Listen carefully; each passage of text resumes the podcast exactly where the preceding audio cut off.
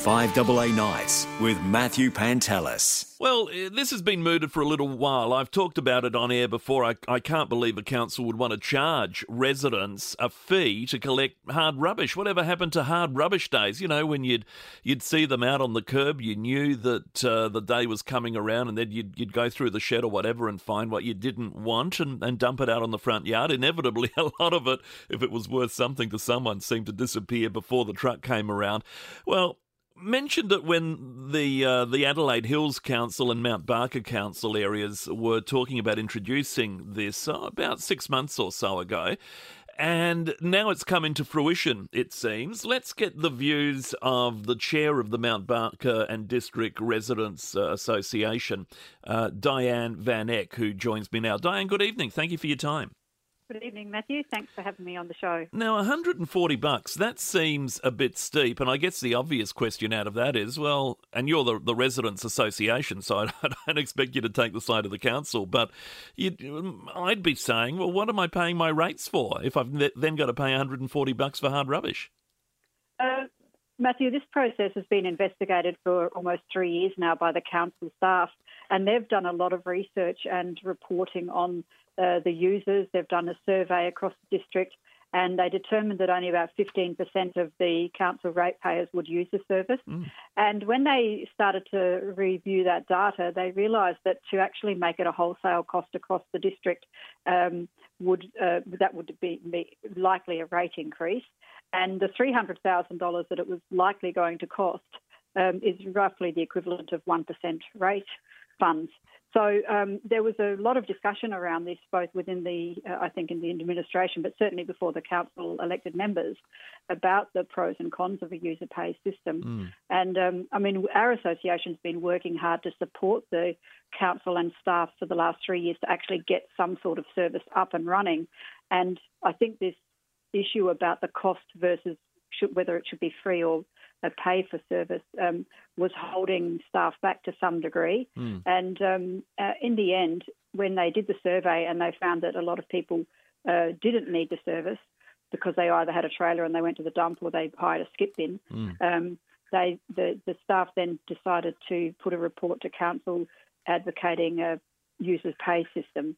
And when they investigated that then further, they found that this was around about the rate that would have cost, particularly to dump the stuff now. Evidently, those fees have increased substantially. The dump fees now for a you know trailer load of 80, 60, 80, maybe more, uh, $80 more, right. some, in some instances. So I think, in all fairness, um, uh, and we're not in opposition to council. Just side note there. Yep. Um, we we uh, we've worked hard with the staff actually supporting this to get it to get it out there. And this is a pilot. So, you know, if, if the pilot isn't used by people, if people don't use the service, um, you know, there's some information for council. If a lot of people use it and uh, complain to council through that process that it's too expensive, again, that's good feedback. Um, and it, the the model can be adjusted, I think, going forward. But at least 140 bucks. Yeah, 140 mm. bucks. I mean, you, you talk about 80 bucks to go to the dump. I guess $60 you, you think if you don't have a trailer, you've got to, you know, run around to a mate's place or even hire one and then go to That's the right. dump. Um, mm. I suppose it takes the, the hassle out of it to a degree, but 140 still seems uh, steep on top of rates. I think it's a price that they determined in their investigations was a fair price. So um, I think you know that's the the the the community will tell council whether mm. that's a fair price or not by either using it or not. Yes. And I think that you know this will be really good to at least with getting the service up and running. The problem that was always going to happen is if the three hundred thousand dollars that it was going to cost to deliver this service was then added into general revenue, there would be again um, uh, rationale, I guess, for the council to increase the rates, mm. and and that's we've been fighting against increase of rates for many years now, and uh, so we wanted to just if this wasn't going to be used by everybody in the community, then a user based system is probably the fairest. Yeah, it, it, it, makes sense to a degree. I mean, I'm sure there'll still be people that say, well, what am I paying my rates for? But I get where they're coming from in that if you were to take it to the dump, you'd be paying a fair whack of that money in any case. Is this the model, do you think, from what you've seen working with council, Diane, that might be rolled out across the metro area eventually or across the state? I don't know. I, I, we were involved in some of the initial discussions with the council staff, and we've read some of the reports. Um, my understanding is that they've done a lot of comparative analysis with other council areas, and um, and so they would be the best to answer that question.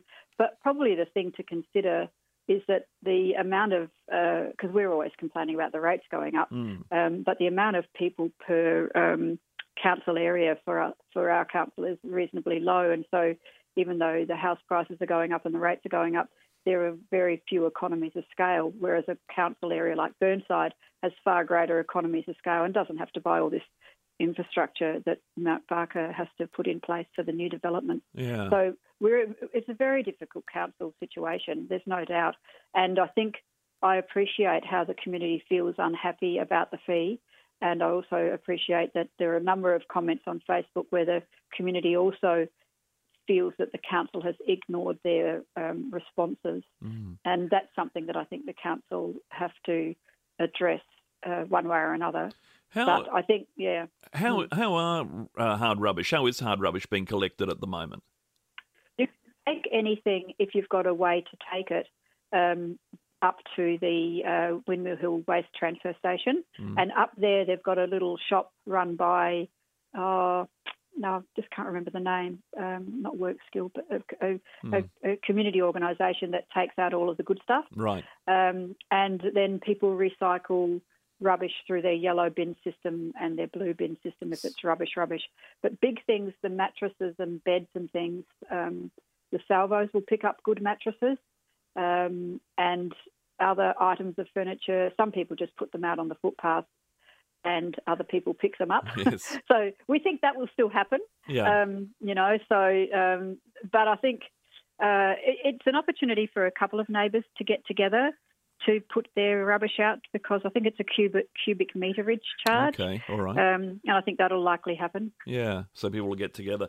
All right, yeah. so uh, it's an interesting approach, and I guess well, the, the, as you say, the proof will be in the pudding as to how many people take it up and fork out the 140 bucks. I suppose the most annoying thing will be, as you say, you put out your rubbish, you organise it through council to come along and collect your hard rubbish, and then some uh, someone comes along and scoops yeah. out the best bits, and suddenly there's very little left for the council.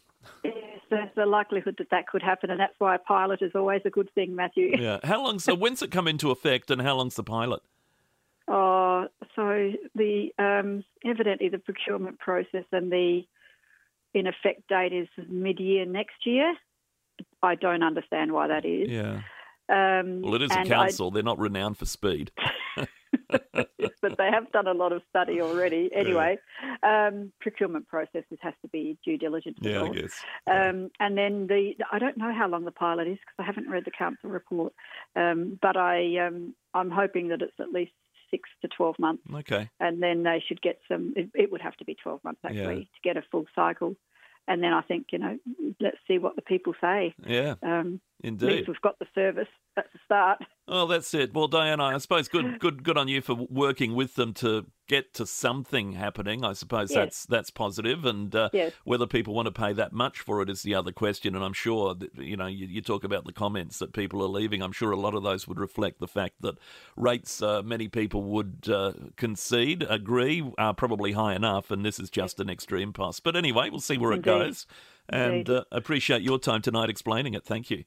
Thanks, Matthew. Bye bye. Di- Diane Van Eck there. She is chair of the uh, Mount Barker and Districts Residents Association on the uh, $140 hard rubbish collection fee that the council up in the hills there will introduce um, as you heard from sometime next year, uh, just working through the due diligence and everything else. But what do you think of that? Is is that a fair price? Given you know, if you're taking it yourself to the dump, you need a trailer, you pay the dump fees, you spend time loading it, unloading it, all that. Where it's probably easier to dump out on the front yard, in, on the verge or whatever, and wait for the council to come along and pick up, but at that cost of 140 bucks.